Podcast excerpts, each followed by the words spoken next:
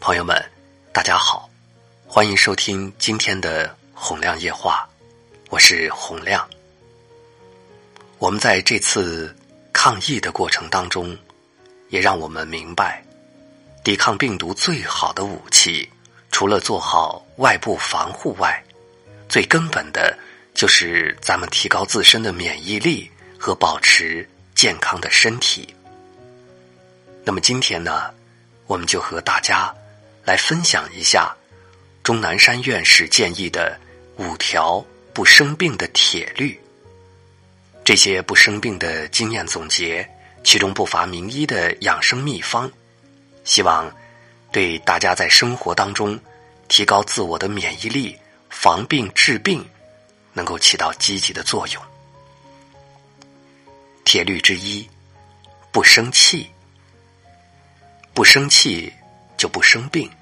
这是钟南山几十年从医经验的总结。生气所导致的疾病到底发病率有多高呢？美国亚特兰大疾病控制中心发现，百分之九十的疾病都和精神压力有关。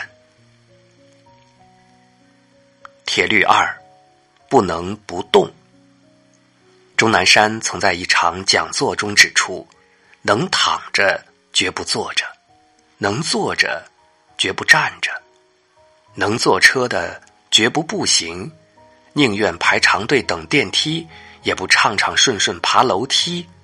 这是大多数现代人的通病，容易亚健康。多活动，不贪图享受，保护自己的功能，才能够健康长寿。这比你先大口大口不节制的吃。结果三高了，肥胖了，又挖空心思减肥，这样瞎折腾要好得多。想健康，就得对自己狠点儿。钟老的话总是特别的实在，却又十分在理。铁律三，不要太操心。孩子已经过了三十，连个对象也没有，咋办呢？儿子两个月没来了，是不是做生意赔了？天气冷了，不知道女儿穿毛衣了没有？有的中老年朋友操心自己的事情不多，但却总是操心儿女，甚至因此产生了很多紧张、焦虑的情绪，长此以往，身体定然不会好。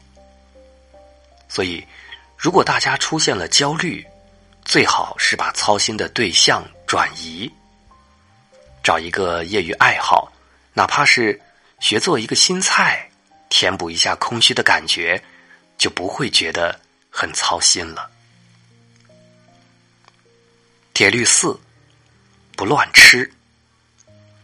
因癌症去世的复旦女博士于娟曾分析过自己的患癌原因，其中有一条就是不好的饮食习惯，瞎吃乱吃。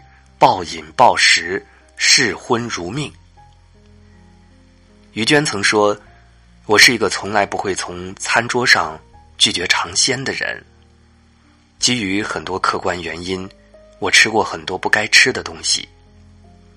我们要相信，我们聪明的祖先几千年的智慧沉淀，他们筛选了悠长的时光，远远长过我们寿命时间的无数倍。”才最终锁定了我们现在的食材，并由此豢养。如果孔雀比鸡好吃，那么现在鸡就是孔雀，孔雀就是鸡。铁律五，不能太孤独。孤独无助的老人容易患忧郁症、老年痴呆以及心血管病症。而人与人之间和谐的互助来往，其良性情绪与信号对维护心血管功能有益处。心脏病人有人陪伴，可在心脏病猝发时获得他人的救助，使病人心理上有所寄托与慰藉。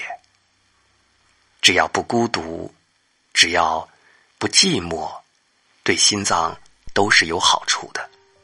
因此，大家要多找。志同道合、以及志趣相投的邻居朋友聊聊天儿，不要总待在家里。